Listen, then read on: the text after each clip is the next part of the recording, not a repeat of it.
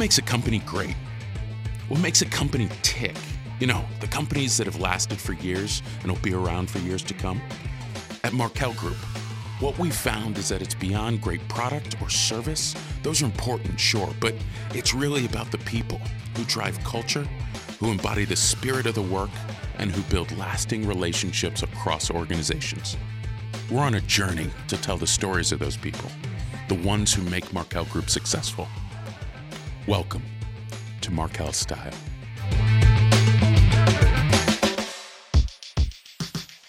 All right, I'm Ace, I'm Matt. and this is a Markel Style session. Matt, this is our first one. It is. So, given a little background and context might be appropriate. there is the Markel style. It's what 214 words. That's it. As you talk about what's the Markel style. So, uh, yeah, Markel style is essentially, if you look at every great civilization in history, most of them were guided by a creed, Yeah. a set of values and beliefs. And that is what the style has been for Markel. Yeah. It, it was formally written uh, in 1986, but really, if you look at it, just like any great document that really embodies the essence of what a civilization is, they look retrospectively and they say, we have a history of actions. What values have really come out of that? Which values are consistent?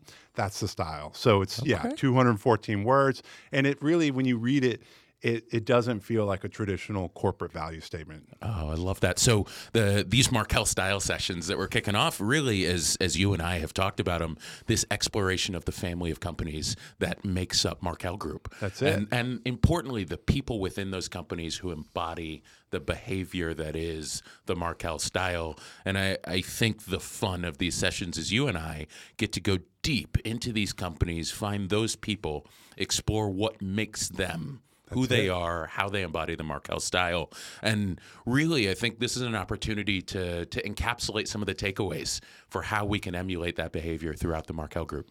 Yeah, I'd say these folks won an award called the Markel Style Award. They Yeah. represent the best of what we could hope we could be. And like you say, just telling that story and learning that story is informative for all of us. Okay, so you and I are going to take a little trip to Baltimore, Baltimore. Maryland, to talk about Ellicott dredges. Yeah. now they say Baltimore Ba- if you're Baltimore. actually from. Well, I'm not from. I'm from the DMV area. I I'm could from probably Iowa. swing. so- You're not even almost from Baltimore. Don't listen to a word I say about it. Pronounce it. I'm going to leave that where it is. Tell me about Ellicott because they are, from what I have gathered, an incredible company making dredges, which are, you know, everybody in their everyday life uses a dredge. Just every morning I wake up, I dredge. Uh, but no, they're, they're critical infrastructure to the way that we build the world in which we exist. Tell me about Ellicott. 100%. So Ellicott is a beautiful company, and you know me, I love to tell a story about them. 1885, Okay. the company started. So this is when dredges, which by the way, a dredge is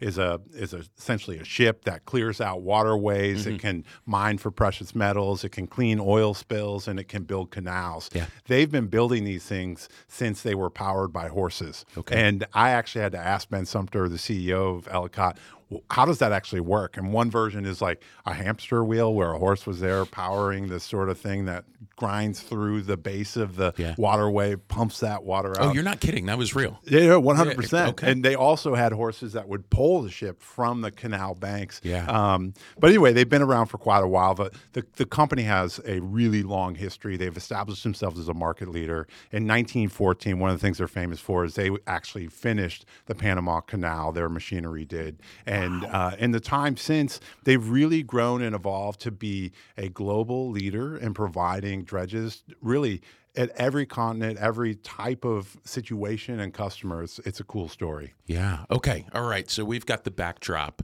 of Ellicott dredges. They've been around a real long time. Panama Canal, among some of the storied work that they have done around the globe. And we get to meet one of the employees of Ellicott, who is Alex Green. And Alex Green won the Style Award. I got to meet him at the uh, Markel shareholders meeting, and just, I mean, talk about a grounded dude who knows the inner workings of Ellicott. Um, how about instead of you telling me about Alex, we cut to a little clip of when you met Alex in Baltimore. Sounds great. Let's roll that. We are here with Alex Green, winner of the 2022 Markel Style Award at Ellicott Dredges. When it comes to dredging equipment and dredges, uh, we understand that you are the expert as, as far as that goes. Uh, a lot of people call me the expert, but I don't like to consider myself being an expert. I just consider myself as being a team member, a part of the team. Okay, so that's Alex Green. I mean, talk about humble. Absolutely. Man, a few words. And, you know, I think you can always tell um, the say do ratio speaks a lot about people, um, and you should be so skeptical. You say and yeah. he does. There we go. All right, I, But- that was that wrote itself. This is a guy. Yeah, sorry. Uh, this is a guy who really embodies. And when I say the best of who we are, that this is what we're talking about. He Came in the doors in 1977. He, you know, uh, came essentially out of high school. Yeah. Asked for a job, became a mechanics helper, and over the course of the 46 years since, he's had every single job on that shop floor, including running the entire shop. So electrical, welding, you name it, he's done it. Yeah. And he's become a transformative force for that business. But as you can see with the way he communicates, he's super understated and humble. Yeah. He's not here to brag or celebrate. He wants to build his team up. And I think if you look at his impact on the organization, that's really what it's been about. Yeah, so I'm gonna I'm gonna borrow a quote from um, you, and much to my shame. I love when you quote me, Ace. This is a wonderful situation. See, I see. I have to do this now. Uh, real humility is doing what's right when no one's watching. I'm sure somebody like uh, more famous than you said that, but you, I think, distilled it very well about Alex Green, and I think we've just teed up a really good story here. Do we want to roll that? Yeah, let's roll it. Let's roll it. One time we had this really bad snow blizzard, and the ice and snow was so thick on the cars. I, I dreaded going out, and I heard people just scraping the ice off their cars. I'm like, oh no. So I got out there, and lo and behold, my car was completely uncovered. I was like, wow, that's neat. So I left, and it wasn't until two days later I found out from our executive assistant that it was Alex that cleaned her car off and mine. And I'll never forget that. Okay, so I mean, look, scraping snow off of people's car, that is, um, it feels like the type of person we want to work with, but uh, I'm going to push a little bit. Please do. Business impact, right? We're talking about, uh, you know, people who have invested in the Markel Group and, and Markel Group bringing companies into its family to do great work and, and drive bottom line and real impact. Uh, does scraping snow off of cars do that? Interesting. Um, so, what I would say, and this is something that we are very passionate about, Yeah. people look at our organization and 93 years of history and they ask us what powered that. Mm-hmm. How did you outlive? Literally, if you look at the statistics of a lifespan of an average S&P 500 organization, it's now in the teens. Yeah. And when Markel started, the probability we exist is almost zero. Mm. And you could say that these things are soft skills and don't matter. But what we've found is that people like this who embody this type of humility and this type of skill and this type of commitment to the work actually are transformed for the business. And I think mm. rather than just say these words, let's tell a story, a real story of a moment in our history in 2019 when Alex actually was transformative. Okay, so give me give me the background to set the scene for this story we're about to tell. Perfect. Okay, so we had uh, a lot of our clients, as I um, mentioned for Ellicott, are global customers. Okay. Because there's you know companies and countries all over the world who are building waterways and restoring marshlands, doing just about everything you could imagine. And we had a shipment that was supposed to go overseas. That means we had to finish two large dredges, Yeah. get them to the Baltimore port by early January 2020. The thing is, if you miss those two day shipping windows, it's not just like call up and get another oh, ship. You got to wait next day. months out, right? Exactly. It's like two months, three months. Who knows how long it's going to take you to get a ship that's big enough to take these things? And if you wait for two, three, four months, our customer on the other end, usually they need them like yesterday. Okay. And so we were in a situation where by November of 2019, so this is a few months out, the production manager at the time was saying, it's not looking good. December, he comes to CEO Ben Sumter to essentially say, it's not going to happen. Let's throw in the towel. You need to call in the customer. And that's when Ben Sumter picked up the phone and went to Alex. he called Alex. He called Alex. Okay, all right. So uh, how about we just let Ben tell this story? I went and I found Alex. I said, Alex, are you aware of the situation? And Alex knows everybody. He knows everything that's going on before I do. So, of course, he was aware of the situation. And I asked Alex, I said, Look, is there anything we can do? He goes, I don't know. Let me look into it.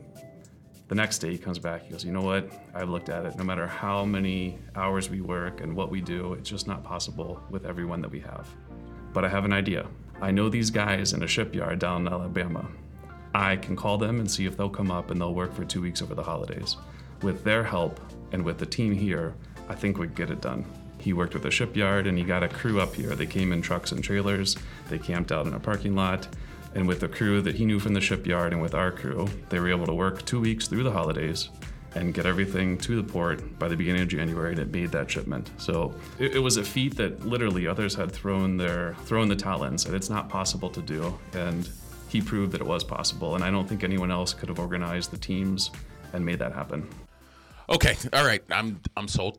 I'm sold, right? And uh, look, my work as a corporate mediator, helping executive teams and boards make decisions, is is often driven by the humans involved. And I think what you and Ben and of course Alex have just illustrated it is it is that it is a sometimes a singular person that says we actually can get that done and then pulls together the other humans to make it work. And you know alex i'm i'm feeling how he's embodying the markel style in pulling resources. You pulled what a crew up from Alabama, as we just heard, and they camped out in the parking lot, and they got the shipment out the door, which results in uh, in increased or at least sustained revenue, not a loss. Uh, got that done during holiday season, which is incredibly hard, and and convinced people that this was the right thing to do by the company, by the client, by Markel Group. That that is huge, and that cultural impact.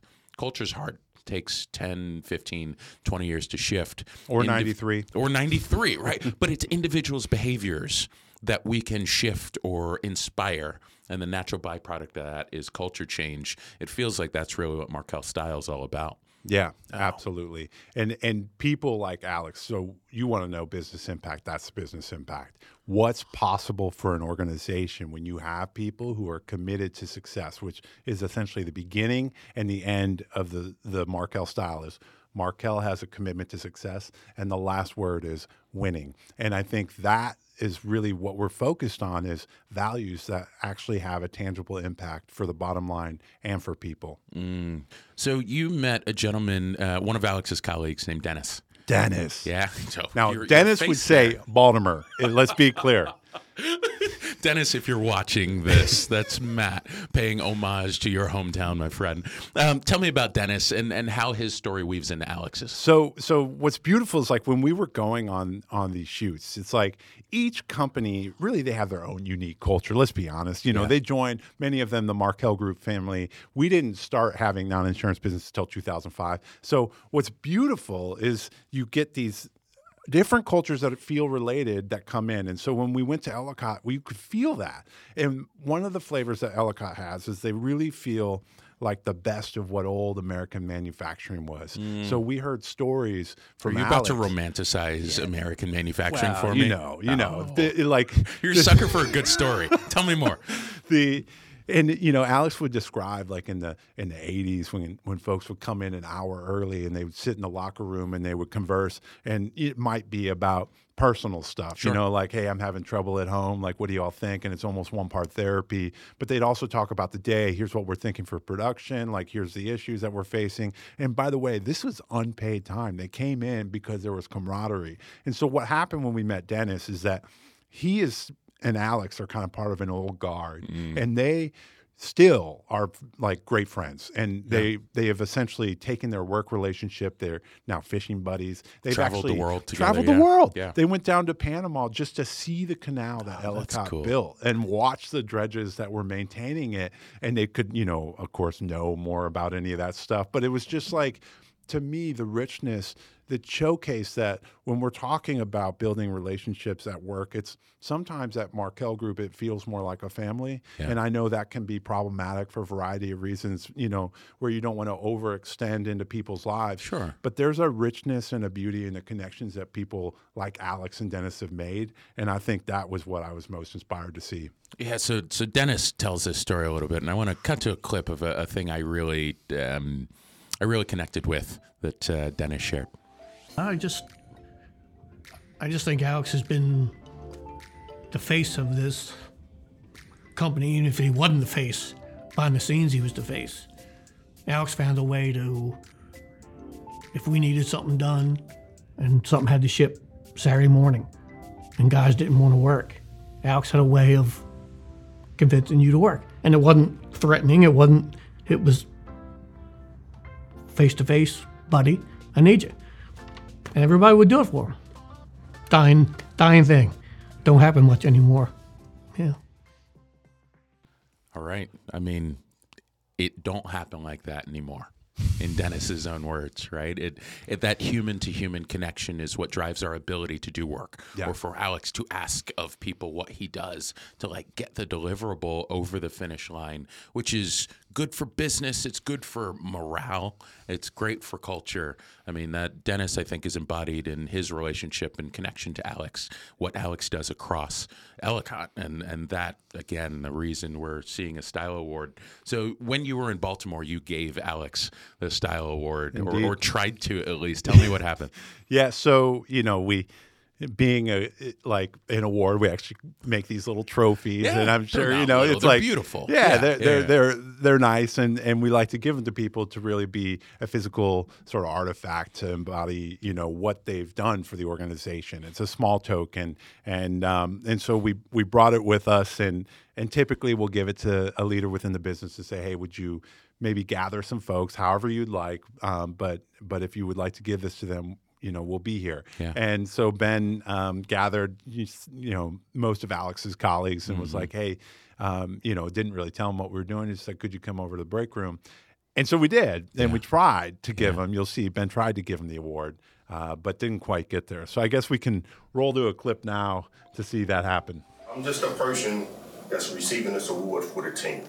So this award is not going home with me. This award's going to stay here at Ellicott where it belongs for the team, for here in Baltimore and in Wisconsin. So I'm going to give it back to you so you can keep this award and put it in a lobby. I mean, do they make them like that anymore? Right? I, like that. That is uh, very quiet confidence and and respect for the team in which Alex is a part of. And Yeah.